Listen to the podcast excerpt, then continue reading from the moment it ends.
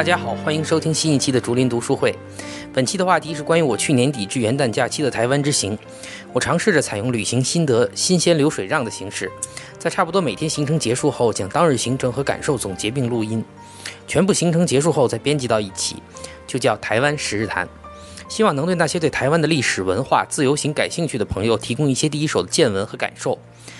本打算元元旦后不久，趁着台湾地区选举的新闻热点上线本期节目，结果回来后发现有些话题似乎不太适合播出来，需要大量的剪辑工作，结果拖延症爆发，再加上今年前两个月相继录了两期节目，也就先先上传那两期了。终于在接近三月底的现在，内心的愧疚压倒了拖延症的力量，于是花了时间编辑了音频。台湾地区的选举早已落幕。新鲜的感受也已风干，不过现在终于完成了。由于本期话题时间较长，将分为上下两期。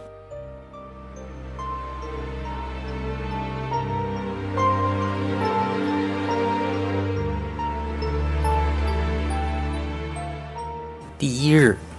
抵达台湾，乘高铁至高雄，夜宿高雄，以及高雄一日游。关键字：打狗英国领事馆。高雄市立历史博物馆，以及晚上在高雄八五大楼的晚餐。嗯，先为大家简单介绍一下我的行程。我的行程是，呃，第一天的中午乘乘飞机从上海出发，然后到桃园机场，然后从桃园机场坐高铁直接，呃，到高到台湾高铁的最南端左营站，呃，也就是高雄，然后夜宿高雄，然后呢，在高雄待两个晚上。之后呢，再到台南。呃，今天呢，我已经度过了高雄的第一个晚上，今天已经是第二个晚上。向大家呃简要说一下，呃，我这一天多一一天多一点的时间在高雄的感受。呃，第一天到到达当天晚上到达高雄以后，去了高雄的夜市，呃，是市市内比较有名的六合夜市。呃，总体感觉有些些许的失望。整体的形式比较类似于大陆的很多一线城市在九十年代的那种夜市小吃。当然，呃，如今这样的很多的小吃的夜市呢，呃，由于大陆的城市发展非常非常快，然后，呃，商业地产、物业管理的不断升级，这样，呃，一线城市已经很难再容纳这样的小吃夜市了，这种，这种低价型小吃夜市了。呃，从某一个角度上来说呢，你可以说这种业态的存在，还是给人们提供了一些廉价的吃一些呃，吃一些海鲜，吃一些呃，吃一些食品，吃一些可能风味食品的机会。但是总体来讲的话，我觉得内容这样的夜市内容并无很多的新意，然后吃的东西也没有特别大的惊喜。这就是我们在高雄的第一个晚上。然后今天呢，想跟大家聊，重点聊，呃，两个我我今天去过的地方，呃，第一个是打狗英国领事馆，实际上打狗呢就是高雄的古地名，本来是原住民的一个词叫塔靠，呃，这个词本来的意思呢是指呃扎在水里这个防海盗的一种一种一种防御性武器，一种竹子做的防御性武器。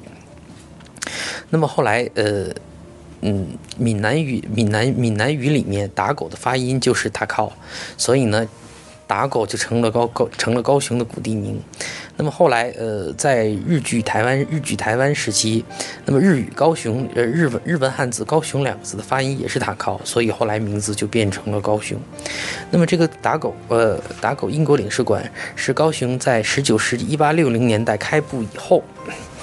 的。呃，英国英国领事馆这里面历任一直，它作为领事馆的功能，一直到呃一九二零年代。一九二零年代，随着高雄港的在贸易体系中的没落，那么英国领事馆逐步迁往了这个在台湾的领事馆，就迁往了台北。所以呢，它前后历历时六十年。然后从这个英国领事馆，呃，英国这个英国领事馆呢建在山坡上，其实形式非常和和厦门鼓浪屿的，呃，英领馆的形式非常像。如果大家有人去过鼓浪屿的英领馆，会发现它是也是建在山坡上，然后真正领事的官邸呢是在山头上，可以俯瞰整个港。那么这个高雄这个英领馆也是这样，然后在山坡脚下是他的办公室，然后山顶上是领事官邸，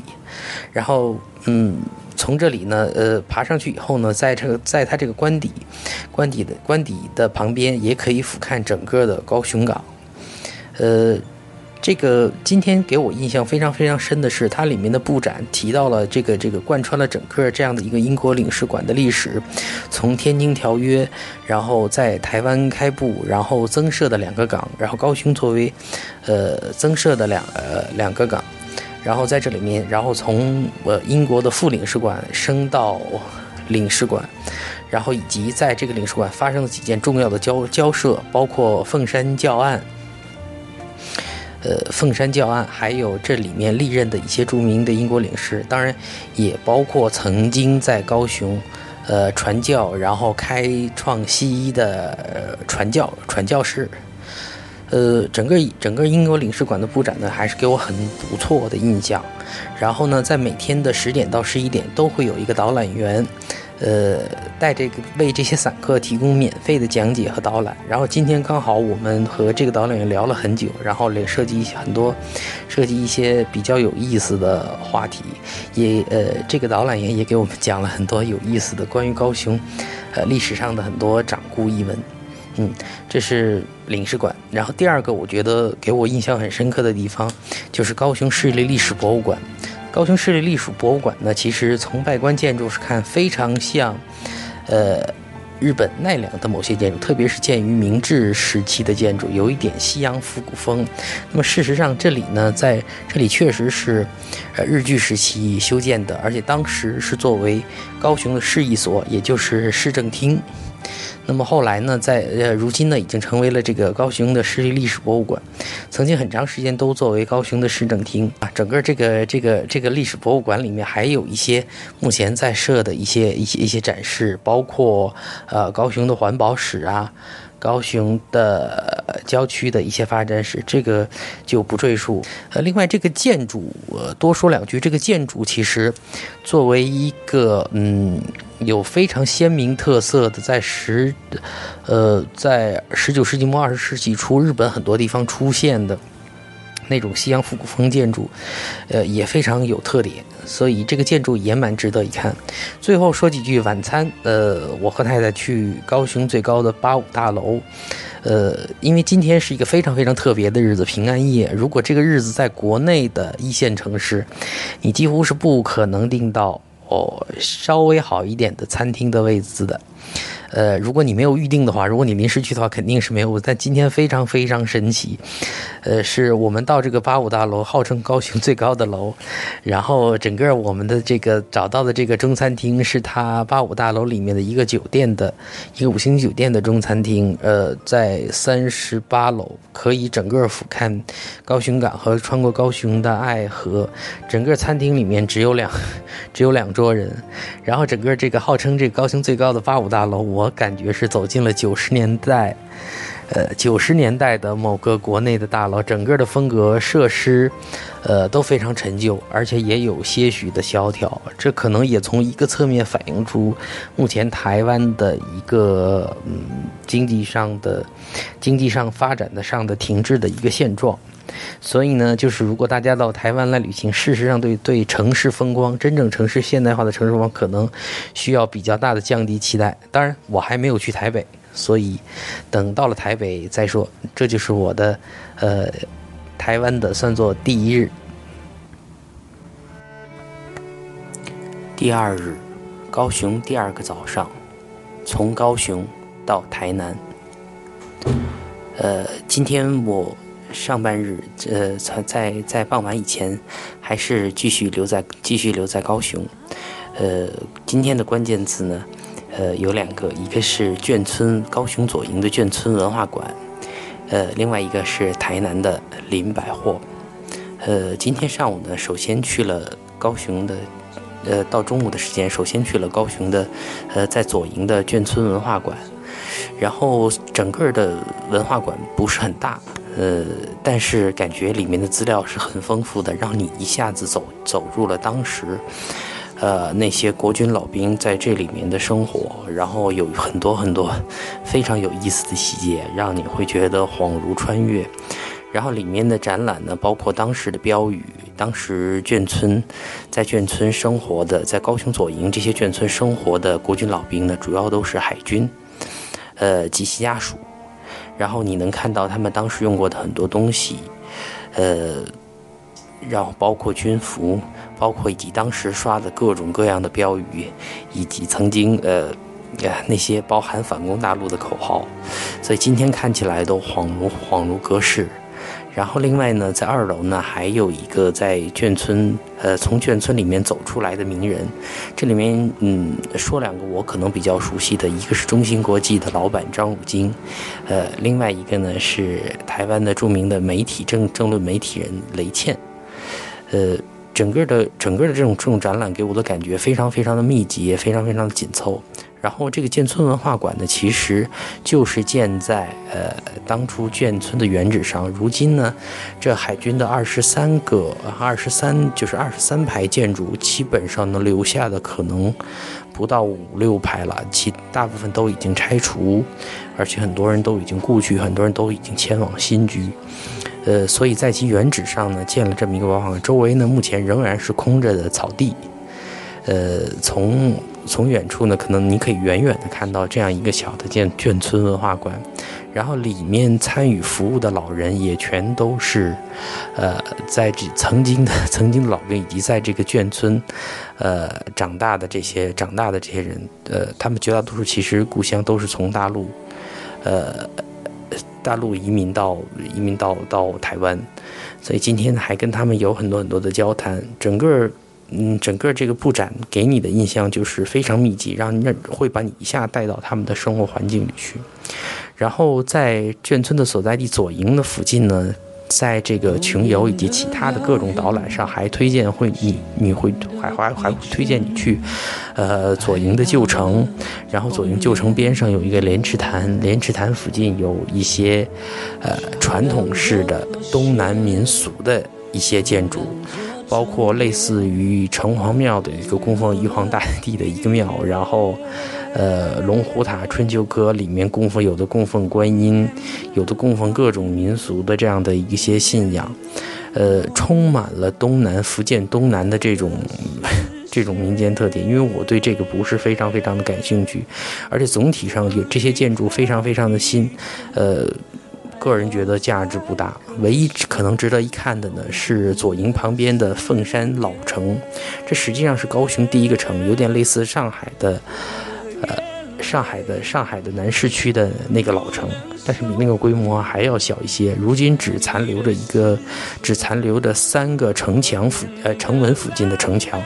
包括北门、东门和南门。呃，从建筑上说，这个城墙并没有特别之处，只是。依稀可见当年的，呃，包括护城河呀，包括城墙上可以走马的路，依稀可见当年的一些风范。呃，这个城呢，实际上最早始建于康熙收回台湾以后，先是建了一个土城，呃，然后呢，一直到十九世纪，也就是到十九世纪一八二三年左右，然后道光年间才把它改成整个的石城。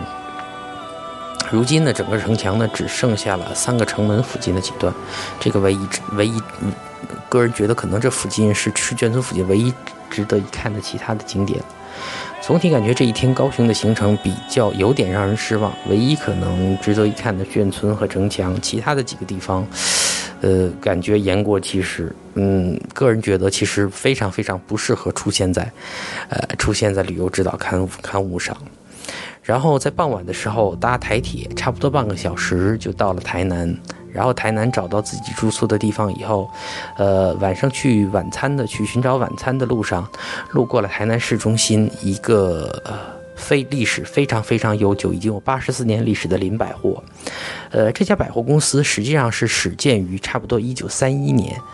呃，落成是一九三二年了，也就是刚好是日据。台湾时期，整个百货公司从外观上外观看非常像银座的，呃，跟银座的那个历史悠久的百货公司非常非常的类似。也就是说，呃，很多很多建于差不多从大正到昭和二十世纪上半二十世纪初的，呃，百货公司都采用类似的建筑，就是有一点西洋复古风，然后整个外观是是石头的，然后里面的装饰是。实际上是这种复古的西洋风，但是同时跟真正的西洋风又不太一样，又是你可以看到典型那个时候日日本日本建筑的一些一些痕迹。然后内部的装修非常非常的古朴，用了铜的吊灯，铜的吊灯。然后里面还有当时台湾的第一家啊，这家百货公司是台湾第一家百货公司内有电梯的。而如今的这个电梯呢，保留了当时的这样的一个电梯的这样的一个电梯井，呃，里面也重新恢复了当时电梯的这个上下，只是里面重新，呃，重新装修了一下。呃，整个林百货给我的印象非常非常深。呃，当时有人说它是在台湾的。银座，从整个建筑式样非常非常相似，而且当时很多日本的百货公司都会建在一个街角。那么这个林百货呢，也是建在台南市中心的一个很重要、很繁华的街角。然后，嗯，整个百货公司呢有五层，然后六楼呢是一个天台，然后楼顶呢还有这个呃百货公司的这个创始人，呃。这个创始人他过世以后，呃，供奉他的一个神社，虽然里面也有也也供奉了日本传统的守护商业的叫道和神，道和神社，同时也把他也把他这个创始人的牌位，呃，放了进去。这个创始人比较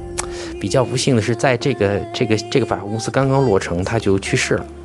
所以就是说，嗯，他可能没有看到这个百货公司非常繁荣的一天。如今整个的这个这个这个这样的这样的一个呃林百货，保存的非常完好，也让我非常非常的惊讶。呃，如今这里面呢，其实已经并不是百货公司了，里面主要卖的各种创意商品，呃，包括国内的很多很多呃很多文艺青年和小金很喜欢的各种各样的个性化的创意商品，嗯。整个这个地方给我的印象是非常非常不错的。然后说一下，呃，今天今天晚上刚刚到台南的总体印象吧。感觉台南整个的，从呃以我所住的市中心的市中心的来看的话，其实从市中心的街景有更多非常有意思的，呃建筑。从整个建筑风貌来说，感觉比高雄要吸引我。第三日第四晚，台南一日，关键字。台湾将近四百年的文明开化史，从荷兰人到明郑。今天，嗯，我一天都是在台南游历，然后，呃，主要、主要、主要访问的地方呢，呃，包括呃最早荷兰人始建的两座城堡，分别是安平古堡和赤坎楼，呃，以及呃安平地区的安平地区的早期的呃英国领事馆原址和德记洋行。呃，以及后来日据时期，日据时期在安平的，在安平的盐业专卖局，今天叫西邮出张所。嗯，首先说一下两座今天访问的两座和早期荷兰的城堡——安平古堡和赤坎赤坎楼，差不多都始建于十七世纪二十年，就是一六二三年左右。呃，荷属东印度公司来到了台湾。呃，那个时候事实上，呃。台湾已经有了一些平埔人以及一些汉人商人，然后荷兰人，呃，东印度公司为了维系其远东的贸易，在这两个地方建立了两个城堡。这两座城堡，呃，一座是安平古堡，呃，那是呃原名在荷兰人荷兰人建的原名呢，应该叫热哲兰城，呃，它处在台江内海，呃，台江内海的。呃，港口的港口的口岸是占据非常非常重要的位置。另一座赤看楼呢，呃，当时是是分是位于更靠近更靠近陆地，距离安平古堡呃大约有四到五公里四到五公里左右，嗯。两座古堡呢，今天呢，经过了年年代年，由于年代比较久远，荷兰人的，呃，当年城堡的遗迹呢，可能只剩下一堆，呃，一些当时残留的墙壁，这些都是在从十九世纪末到到到到二十世纪陆陆续续被发掘了。呃，先说安平古堡，安平安平地区呢，实际上是台南更靠近当年台，呃，台江内海港港口的一个一个区。然后这里面呢，以这个安平古堡为核心，然后早期的市镇就在这个安平古堡外面。然后在这个荷兰人被这个郑成功击败以后，然后整个的古堡也就也就逐渐的废弃。差不多在一六六一年左右，呃，当时明朝明明明朝将郑成功，呃，决定挥师台湾。然后呢，以台湾为根据地，逐步做反清复明，为反清复明也作为反清复明的根据地。呃，于是呢，他开始先是从福建出海，然后经澎湖，然后至台南，然后至他的主要的攻击目标就是荷兰人这两座城堡。他先是拿下了呃赤坎楼，而后呢又又围困了差不多安平古堡九个月左右，呃九个月左右，最终呢迫使荷兰人签订了议和条约，最终永久的离开了，呃离开了他们经营差不多三十多年、三十多年的台湾的这样的一个贸易，这样的一个贸易区。呃，而后呢，这个明政在台湾差不多经历了呃经营了二十多年，最终呢，可能大家更熟悉一点的就是后来康熙，呃招降了驻招降了这个将领施琅，最后最后收复台湾，并并入这个满清的这样的一个版图里面。那么今天安平古堡给我印象特别深刻的是，呃，荷兰人的遗迹可能只是几段城墙。呃，更多的呢，今天我们看到的安平古堡的这个主体的这个建筑，实际上是建于一九三零年，那时候已经是到了，呃呃，一九三零年代，那时候已经到了日据时期。那么日据时期呢，在一九三零年代呢，日本呃当时的当时的日本的这个，呃统治台南的。呃，政府呢决定在台南办一个三文明开化三百年文化祭，因为从一六呃呃一六三几呃一六三二年左右，呃荷兰人建成这个这个古堡到二十一九三零年代呢，刚好是三百年。于是当时的日据的台南政府投入了资金，重新发掘了安平古堡周围的，把原先用作其他用途的古堡呢重新把它恢复出来，然后又发掘了很多很多文物。那么赤坎楼呢，也是今天我们看到的赤坎楼的这个建筑，也是差不多在一九四四年左右，当时的台南市市长，呃，当时日据时期的台南市市长也是投资，重新发掘了赤坎楼，把它维护出，呃。重新发掘出当时荷兰人留城堡留下的一段墙，然后又恢复了一些，又恢复了一些从明正到晚清时的文昌阁、海神庙这样的一些建筑。然后今天在安平地区呢，还有一个地方呢，给我印象比较深的是，今天叫西游出张所，实际上是日据时期，呃，安平这个港呢逐渐的废弃，由于大陆呢上上升，所以整个原先的台江内海明非常非常好的这样的一个内港呢。基本上就是变成了大陆，让人会有沧海桑田之感。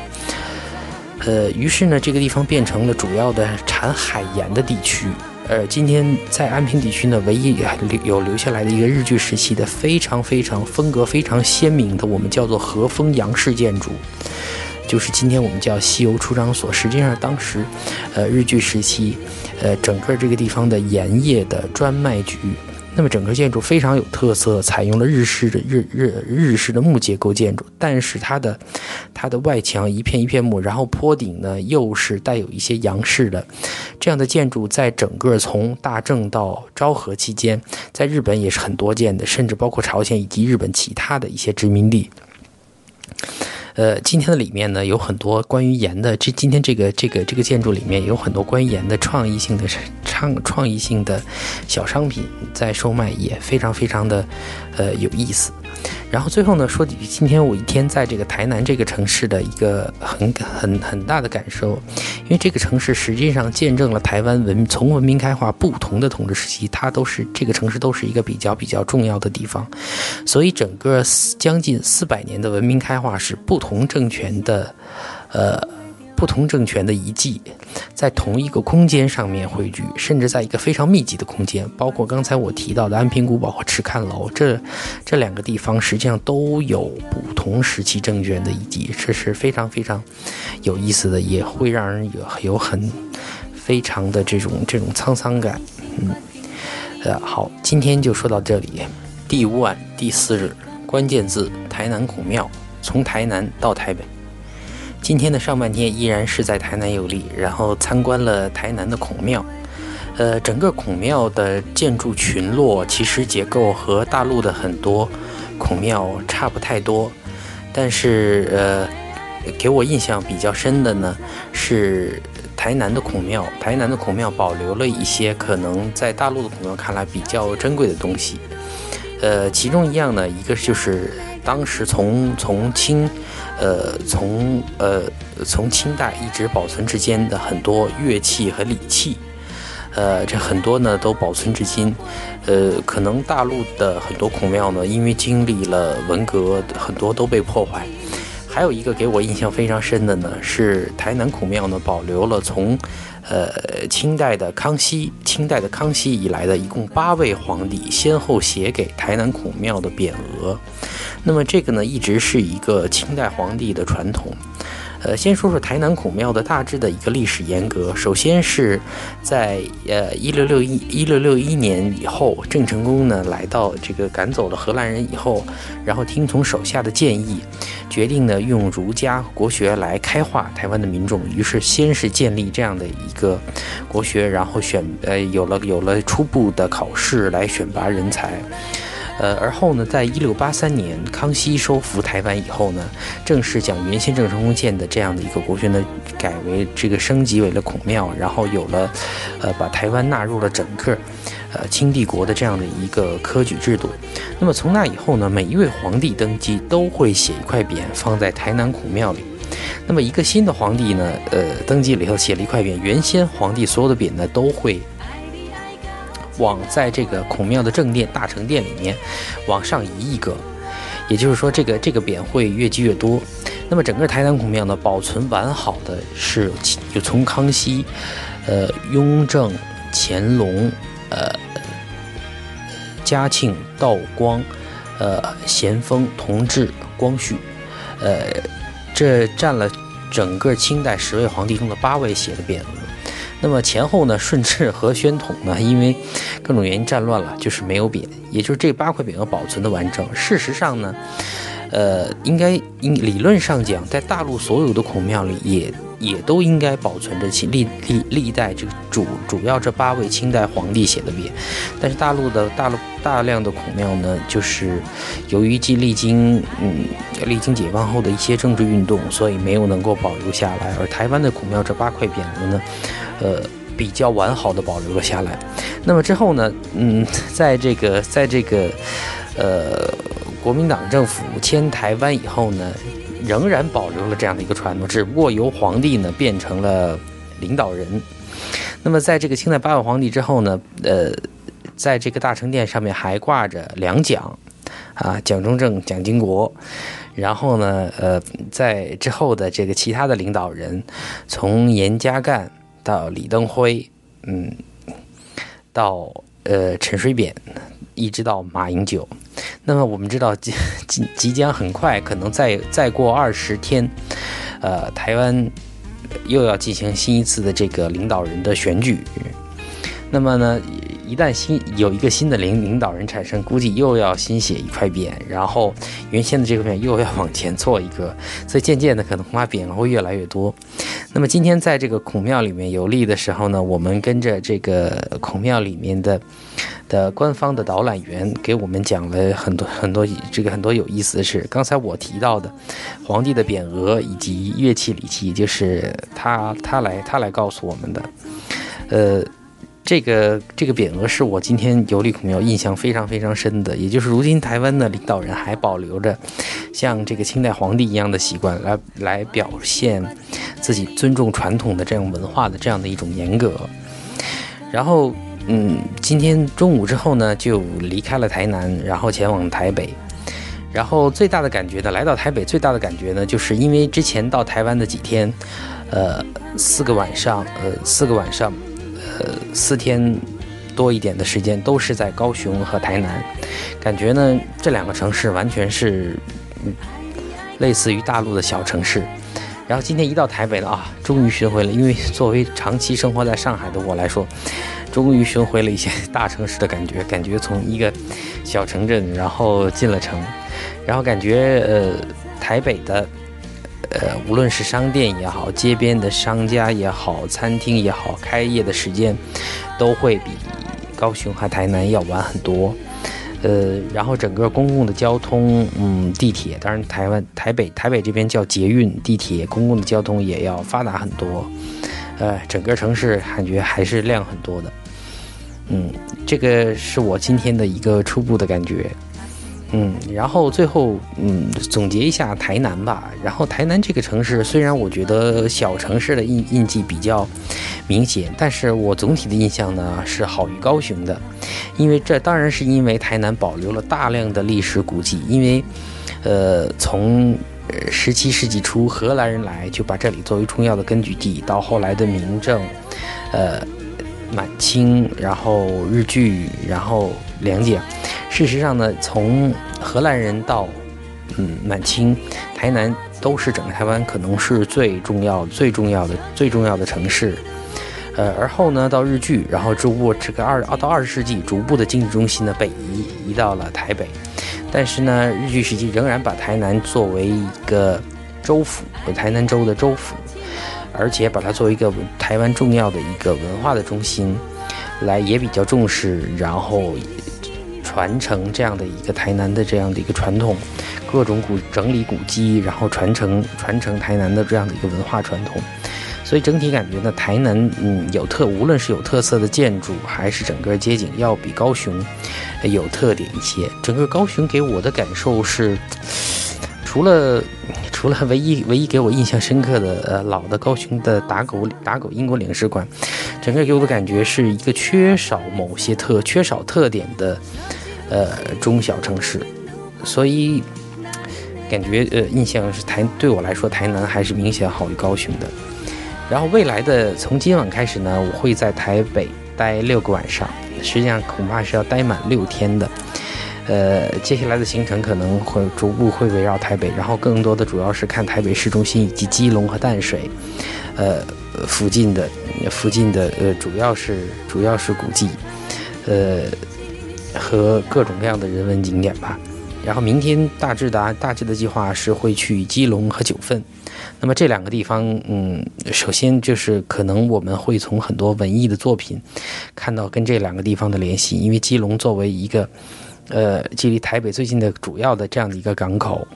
嗯，我们可能在很多影视影视作品，比如说呃《太平轮》里面看到过，还有基隆和九份这两个地方在很多侯孝贤的电影里也都出现过。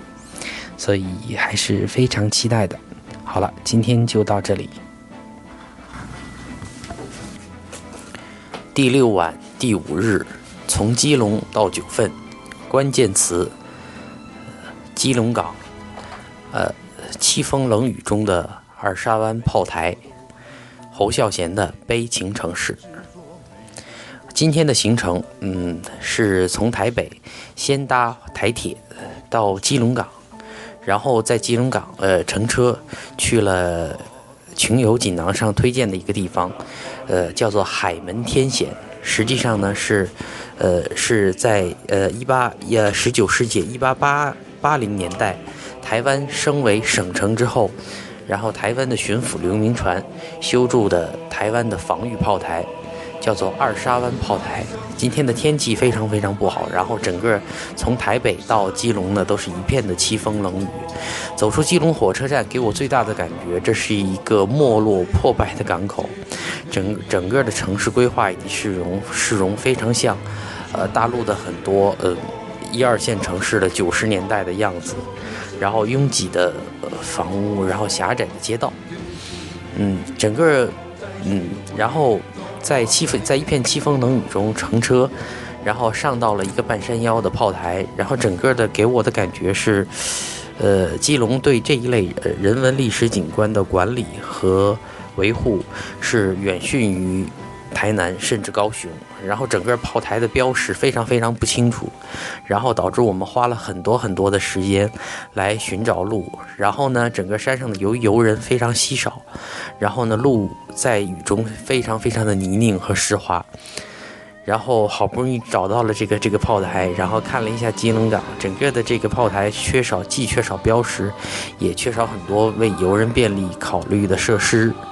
然后呢，导致我们从这个炮台下山的时候花了非常非常多的时间。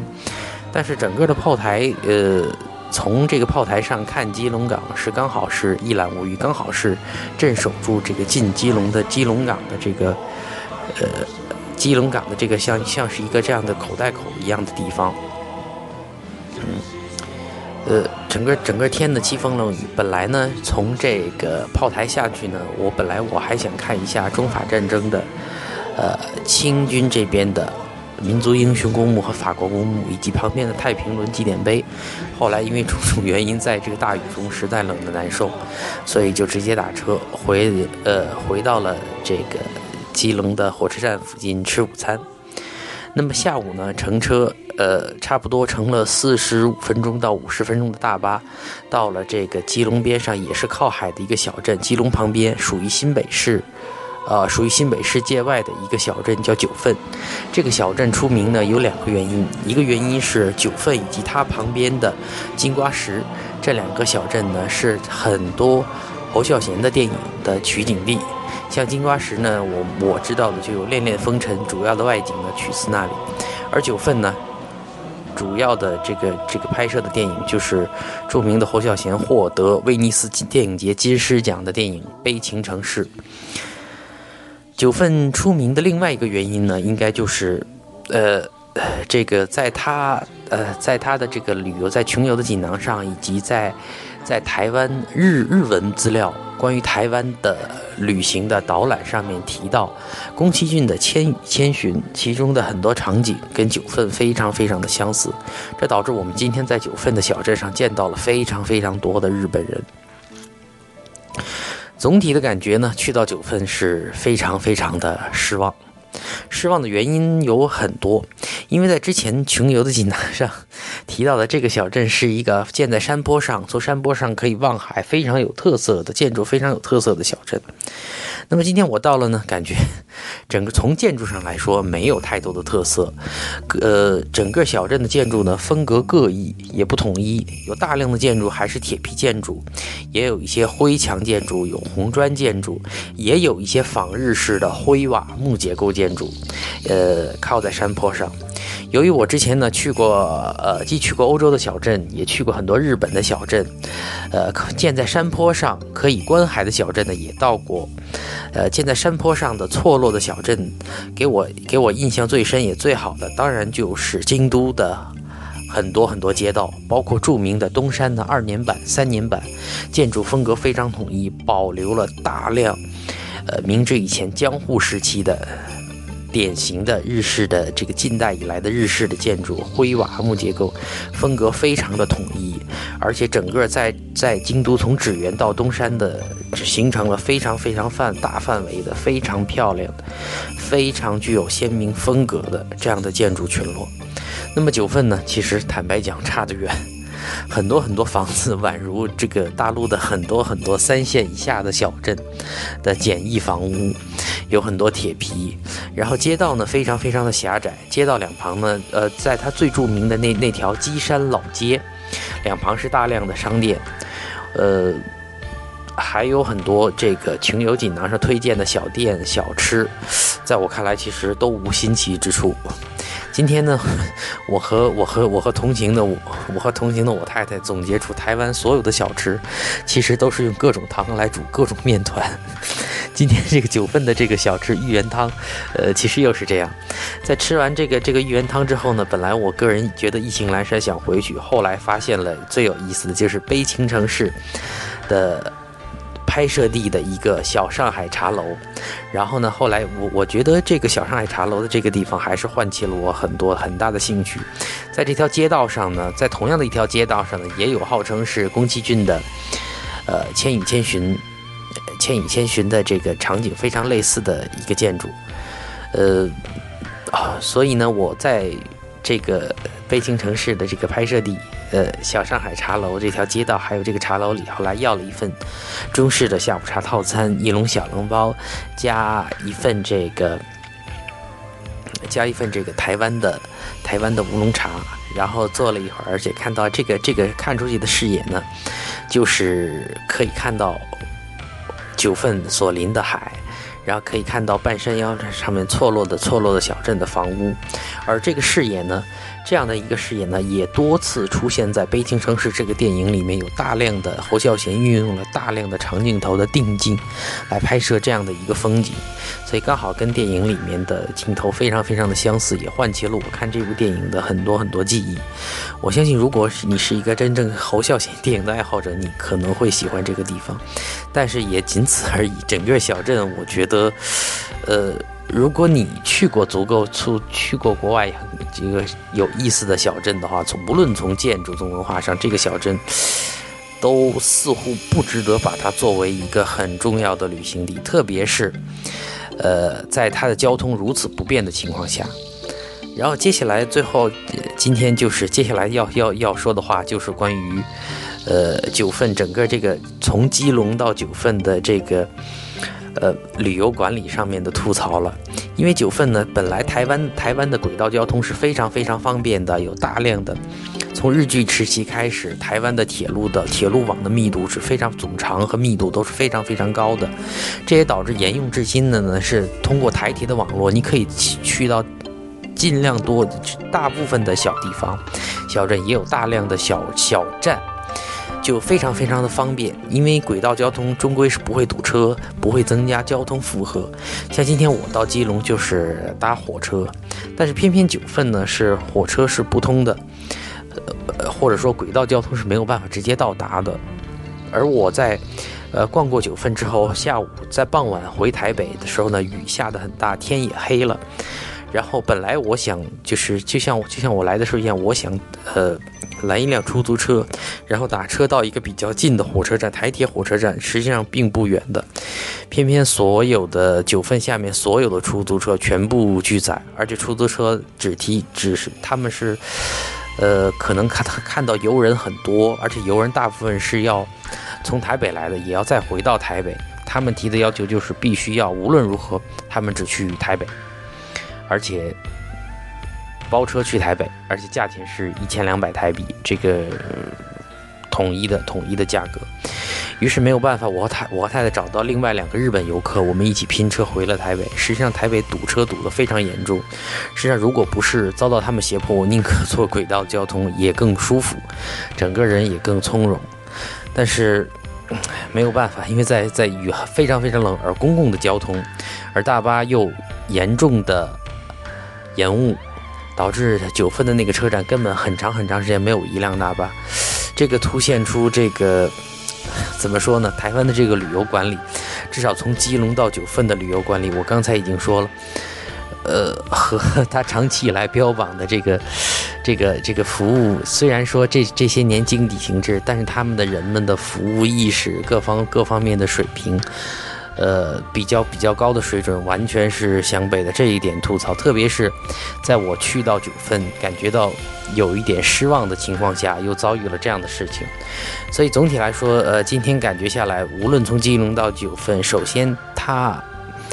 呃，它的地方真正作为作为旅游目的地的地方，我觉得。质量不是很好，更重要的是它的管理、它的维护，都要远逊于台南，甚至是高雄。所以总体来说，今天的行程呢，除了一些特别的、有特别兴趣的人士，我不是非常非常推荐。呃，来台湾的人把这个这两个地方要要，因为这两个地方从台北过来，并不是还是有一有一点距离的，所以我不是很推荐把这个地方作为一个目的地。好了，今天所以在凄风冷雨中，就是看过了看过了这样的一个一天。